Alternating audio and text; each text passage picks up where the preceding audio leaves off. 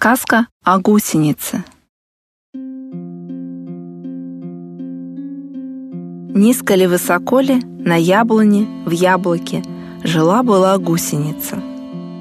Больше всего на свете она любила тишину и порядок. Иногда их нарушал шум сверху, смех и веселье бабочек. Бабочки — это такие же гусеницы, только с крыльями. У них нелегкая жизнь, ведь они так беззащитны и красивы, что их могут склевать птицы.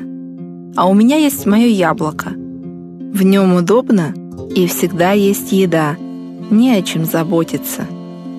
Но однажды ей стало скучно. Сидишь всю жизнь в одном яблоке и ничего не видишь, только жуешь, думала гусеница, наблюдая за играми бабочек, и решила вылезти наружу. Ничего не случилось. Ее не склевали птицы, и яблоко никуда не пропало, а так и осталось висеть на ветке. «Ой, как хорошо!» — подумала гусеница, поеживаясь от прохладного ветерка. «И чего я боялась? Может, залезть наверх? Ведь говорят, что превратиться в бабочку можно на верхушке дерева. Оно окутает тебя волшебной нитью, и, перезимовав в этом коконе, весной ты станешь красивой бабочкой.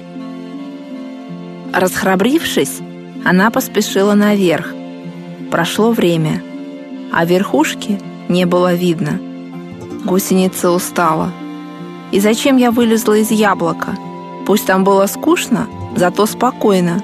Так нет, захотелось стать бабочкой. Она осмотрелась вокруг и увидела другое яблоко — Ого, спелая, да и ветка лучше.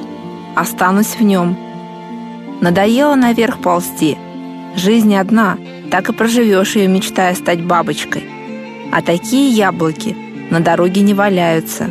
Вдруг кто-то другой найдет, рассуждала она. Гусеница была очень довольна своей находкой и думала, что прошла путь не зря.